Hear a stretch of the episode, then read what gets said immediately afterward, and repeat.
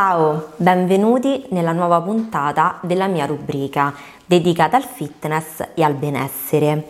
Oggi parleremo di allenamento a corpo libero, se funziona per dimagrire o tonificare. Alcuni atleti hanno un fisico invidiabile solamente praticando l'allenamento a corpo libero. Altre persone invece pensano che con il corpo libero non si ottengano dei risultati apprezzabili.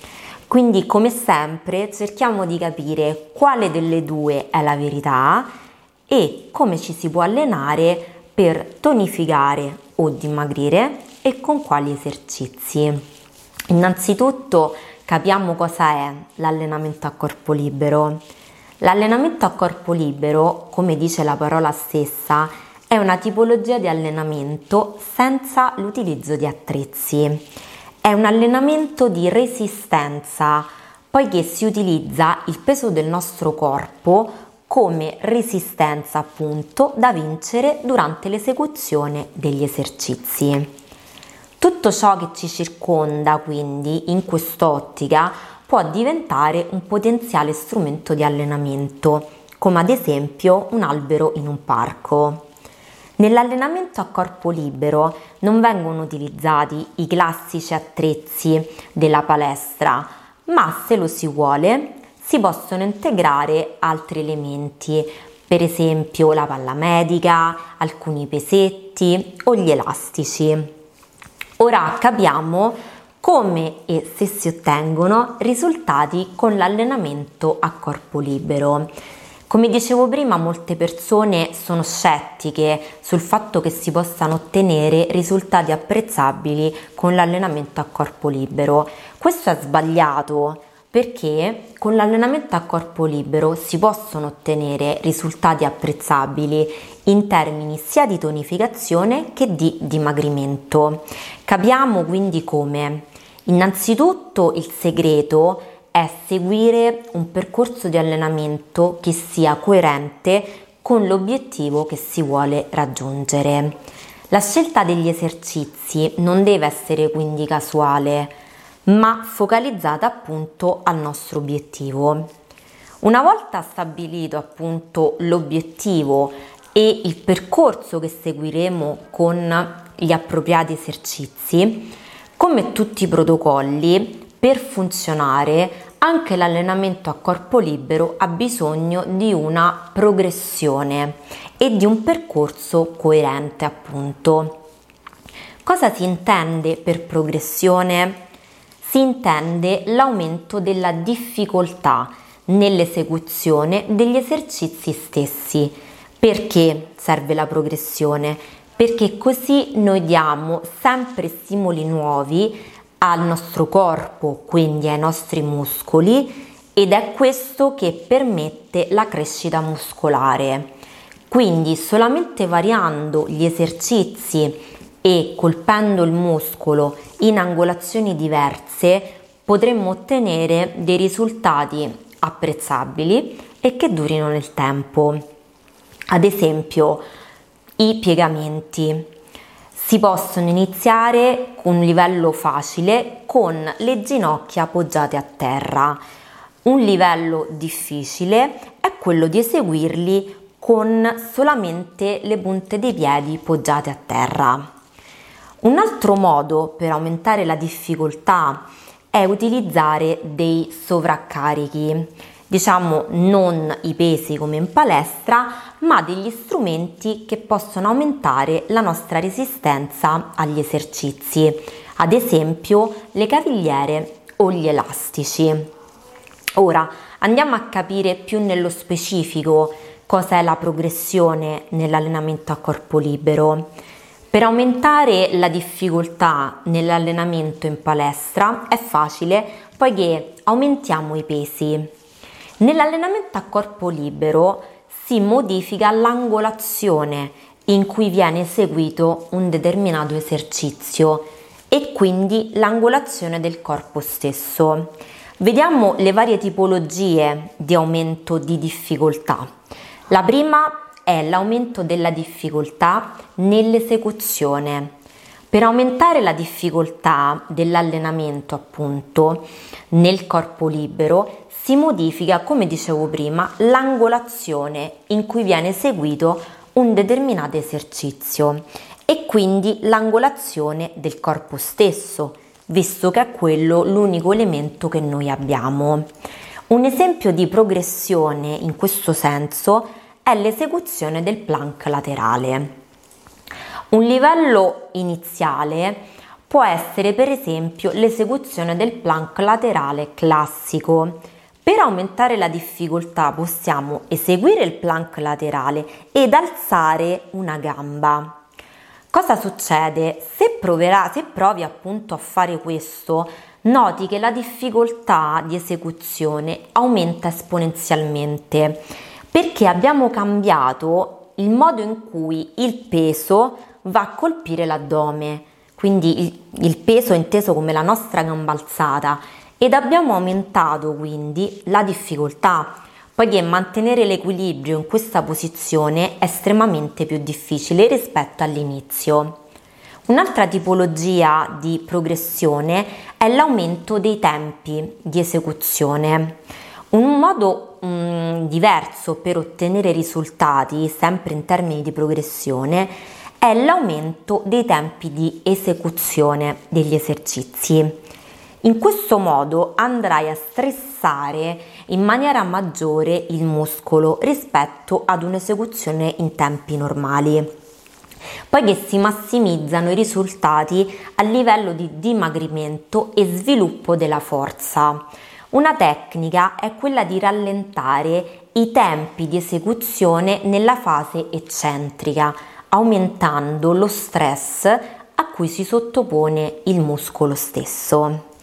Un esempio pratico è rallentare i tempi di discesa nell'esecuzione del ponte per i glutei, andando ad enfatizzare il lavoro dell'addome e dei glutei appunto nella fase di discesa in maniera molto lenta.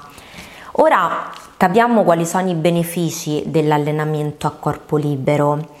I benefici sono numerosissimi si migliora la forza, come abbiamo visto adesso, la stabilità e la capacità di coordinazione. È ideale per chi si approccia allo sport e per chi vuole aumentare la propria forza ma che magari non può andare in palestra. È anche indicato l'allenamento a corpo libero per preparare il corpo ad un'attività fisica più intensa, visto che abbiamo appunto parlato di un allenamento a corpo libero in termini di resistenza.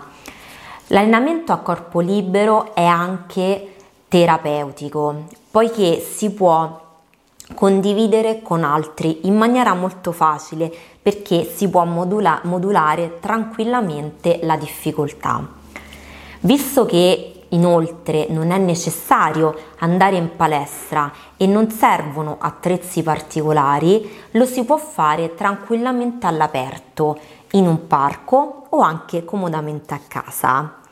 Infine, visto che decidi tu quando allenarti, puoi organizzare tranquillamente la giornata senza correre ed essere comunque succube di orari di apertura o chiusura. Quindi con l'allenamento a corpo libero non ci si annoia mai perché gli esercizi sono veramente tantissimi ed infiniti. Ora capiamo l'allenamento a corpo libero nelle varie tipologie che abbiamo appena visto. Innanzitutto come preparazione non solo di resistenza, ma l'allenamento a corpo libero può essere una base di partenza per allenamenti più intensi, come per esempio quelli in palestra con i pesi. Ad esempio, io utilizzo degli esercizi a corpo libero per preparare le ragazze che si avvicinano per la prima volta nel mondo del fitness e della sala pesi. Infatti, l'allenamento a corpo libero è ideale per imparare l'esecuzione corretta degli esercizi, soprattutto in completa sicurezza. Se si mira a raggiungere la capacità, ad esempio, di eseguire uno squat con il bilanciere, ma ci si è iscritti per la prima volta in palestra, va da sé che si dovrà necessariamente iniziare con uno squat a corpo libero, perché oltre ad imparare l'esecuzione corretta in sicurezza, come ho detto prima, si abituerà il corpo in maniera graduale a quella tipologia di movimento che comunque è nuova per il nostro corpo. Si inizia con uno squat a corpo libero, poi con dei pesetti ed infine si può arrivare all'agognato bilanciere. Una, un metodo ed una tecnica molto efficace nell'allenamento a corpo libero è l'isometria. È una tecnica molto valida poiché porta veramente grandi risultati. L'isometria cos'è? È un tipo di contrazione muscolare dove non si genera movimento apparente e non c'è nessuna variazione di lunghezza del muscolo. Ad esempio, poggiare le mani su un muro e spingere è un movimento in isometria. Né noi né il muro si muovono, ma questo non vuol dire che noi non stiamo esercitando una forza nello spingere e che i nostri muscoli non stiano lavorando. Ecco, questa è l'isometria che oltre a sviluppare una resistenza è ottima per lo sviluppo della forza muscolare. Ti faccio una domanda.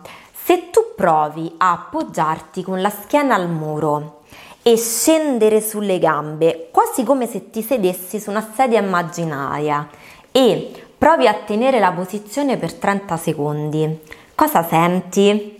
Te lo dico io perché l'ho provato molte volte e si sente uno sforzo enorme. Questo perché stiamo sollecitando in maniera massiccia i quadricipiti e questo esercizio non ha nulla da invidiare ad un allenamento fatto in sala pesi, magari con un macchinario.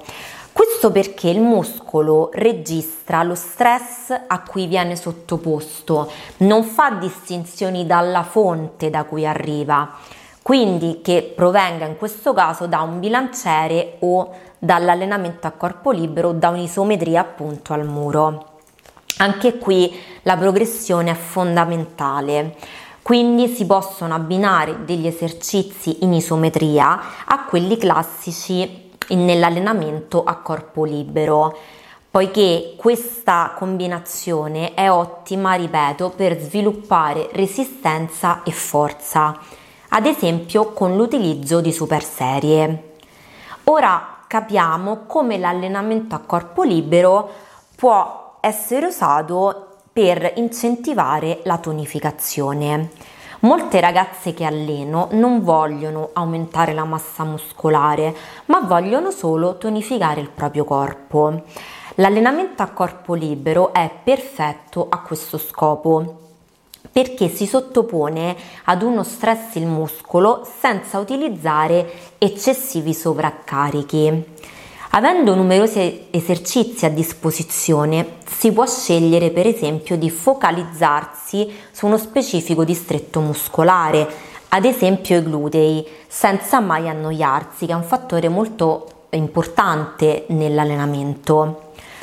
Capiamo ora come l'allenamento a corpo libero può far dimagrire. Quando si parla di dimagrimento, si immagina un allenamento basato su ore di corsa sul tapirulan o comunque su esercizi di cardio. Si può dimagrire anche con l'allenamento a corpo libero, anzi studi recenti hanno dimostrato che si possono ottenere dei risultati migliori rispetto alle classiche ore di corsa. Com'è possibile tutto questo? Questo è possibile perché attraverso l'allenamento a corpo libero si può utilizzare una modalità che è quella del circuito. Questa tipologia di allenamento appunto è composta da un numero di esercizi in media dai 6 ai 9 a corpo libero o con dei piccoli attrezzi, la palla, gli elastici, i pesetti, che devono essere eseguiti uno dietro l'altro in intervalli di tempo prestabiliti. Ad esempio, eseguire un push up, degli affondi e dei burpees e fare una pausa di 30 secondi. Eseguire altri tre esercizi differenti con un'altra pausa di 30 secondi. Il numero di volte in cui ripetere questi esercizi si chiama giro e in media se ne eseguono circa 3. Ora capiamo perché l'allenamento a corpo libero in circuito fa dimagrire più del cardio classico. Il principio del circuito è l'HIIT, cioè l'High Intensive Interval Training, secondo cui si concentra uno sforzo intenso in un arco prestabilito molto minimo di tempo. L'intero circuito può durare anche solo 6 minuti, ma non ha nulla da invidiare ad altri circuiti che magari ne durano 15 o 20.